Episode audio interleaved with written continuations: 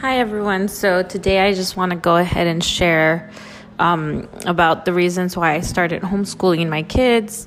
And I know I said I would share about it, and I just haven't done it. So, I wanted to do it podcast style because it's so easy for me to just share it as opposed as opposed to me seeing myself and you know I'm still not there yet. So I was just wanting to share about it because, you know, I think it's important for people to know what, you know, that for the people that are also struggling with certain areas that I went through and that made me realize that it's just the best choice for me. I'm not sure if that's the best choice for you, but it's definitely the best choice for me at this point. Um, so, for starters, uh, I just want to share that, you know, the reason I never thought I would homeschool my kids, that was just never in my mind. I just did it because I felt like God cornered me into it, but it's actually the best decision I've ever had. So, in let's start from the beginning. Rewind. So, Michael has always struggled. He's always been a child with lots of energy, very um, outspoken, loud, and full of this energy that sometimes it's just a little hard to handle. And even for me as his mother, I still struggle with that energy. So I can understand why he would struggle in school with his teachers. It was just a lot for him. So since he was younger, he always struggled with just sitting in, in class and raising his hand and it was it was hard for him. He would get distracted easily and i was constantly having to be in those meetings where i would end up coming out crying out of the um out of the meetings because i was like where am i failing? This is so hard for me. I just i i would always cry all the time because this was going on since he was in, in three years old in preschool. So it was on and off for me. I always had that. I've always had that, you know, struggle with him. And so Rosemary, she was always that child that was just really good, really obedient, quiet. So for me, she she would have done fine, but it definitely it was God. I'm sure it was God because um, He wanted to teach me a lot. Not every child is the same. And I've learned that now, after all this time with Michael, that, you know, our children are all different and we're just to have to embrace every single step of the way. I was always very good in school. I was a very smart child. I was getting good grades. So I thought that my children were going to be that way to a certain degree, but then realizing that not every child is going to be a straight A student is a good thing because I realized that, hey, you know what? It's okay if he gets a B. It's okay if he doesn't get 100%. It's fine. Like, you know, it, the most important thing is that he's learning and that he's doing his best, trying his own best, you know? So it definitely was hard for me to come to that realization. It took a few years of me realizing it. And so, with that being said, I consistently continued struggling with everything in school. And I never thought I was going to homeschool. So I'm just going all over the place. Sorry. Um, so there was a point where he was just exposed to different stuff at school. I mean, even private schools are not perfect. He was going to Christian school, and I was always with this anxiety and fear that he was not safe, not even in a Christian school. And I always felt like, oh, I just, I want to pull him out. I want to have him again like a baby like when he, i used to take care of him the whole time and he was just with me and he could be safe in my arms. But as they get older it's not possible for you to just have them carrying them the whole time. So you know when covid hit we were forced to homeschool them and i started you know, doing it. In the beginning, it was a hard process. I was, he was crying a lot, and I realized this is so hard for his teachers. Like, what is going on? I, um, I have no idea how they can handle him all day. I'm like, no wonder I'm constantly being called into school, into the office. But, you know, we worked through it. It was like a rough three, four month period where we adjusted, and I made adjustments on my own. And so, the reason why I focus on Michael is because he's the one that's been struggling the most, and the main reason why I decided to homeschool. So, um, after realizing that he could be exposed to different stuff at you know at different schools and we we had a whole nother issue at a public school when he was in kinder it was so bad like you know i walk i started volunteering because he was also struggling and and then i um the the teacher was telling michael that he had to go to the office and i was quite young at that time, so I didn't know how what to say. I was like, maybe something happened when I got here, but you know, I never wanted to be confrontational about stuff like that. And so it, it happened three times. Like he would go and then come back, and go and then come back to the office. And then at that point, when it happened the third time, I was like, wait, what's going on? Like, why is he in the office? Like, what's going on?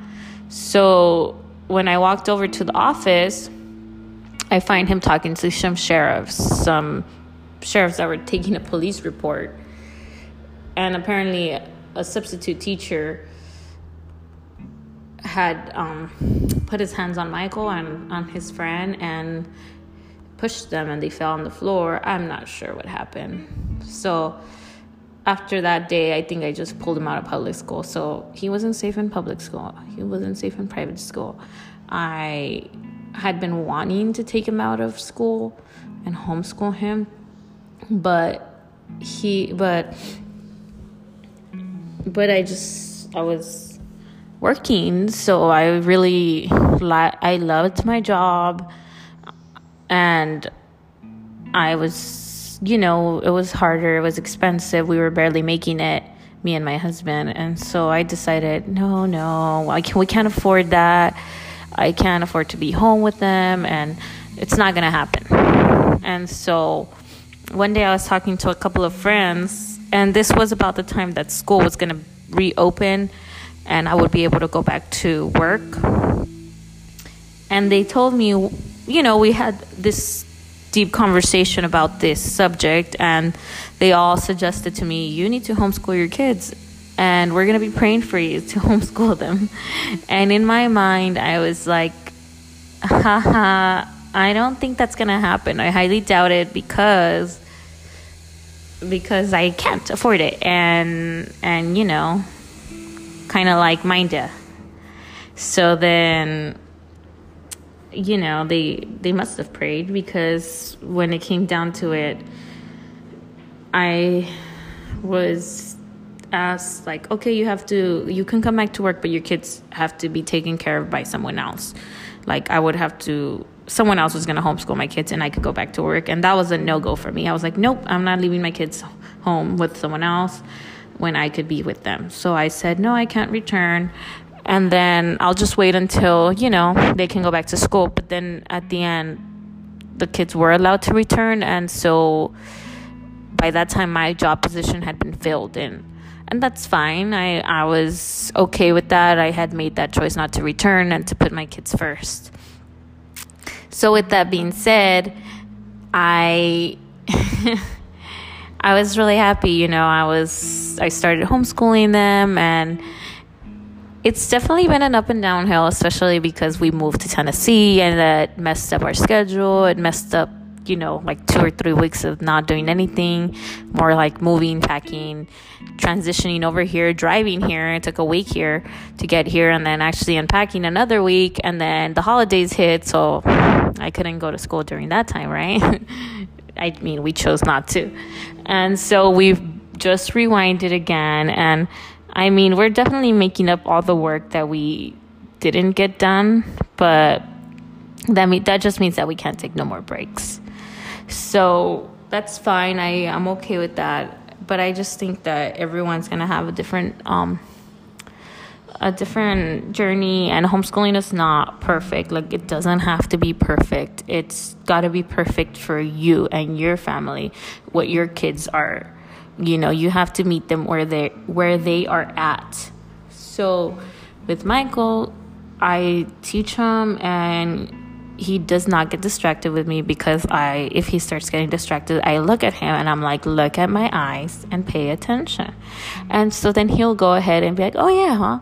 My mom, I can hide from her. Which as opposed to public school, he used to i mean and i mean like regular school when he used to go to private school like there was you know 28 30 kids in his class and only one teacher which i completely understand and so he would um like they say, you know, slip through the corners, you know. He was just, you know, not paying attention and he was doing, getting bad grades or, you know, not learning something because he didn't pay attention or focus. So, I mean, with that being said, like, I really enjoy it so far. Michael's doing so great, and Rosemary is doing really great too. Um, she just she's sad. She misses school. She was doing good in school, but you know, as of now, like I just think that this is the best thing for me and my family. I and then so many other things that have happened. You know, I don't have to mention political things, but things have gotten so crazy that you know if they're not in private school, they're not going to public school for sure. And right now I can't afford private school because the tuition is about $700 per child.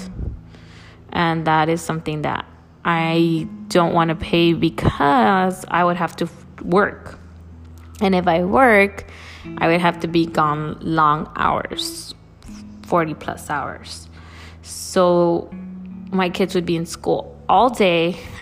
Most of my check would probably go to the tuition. And I would spend less time with them. So that's not an option for us.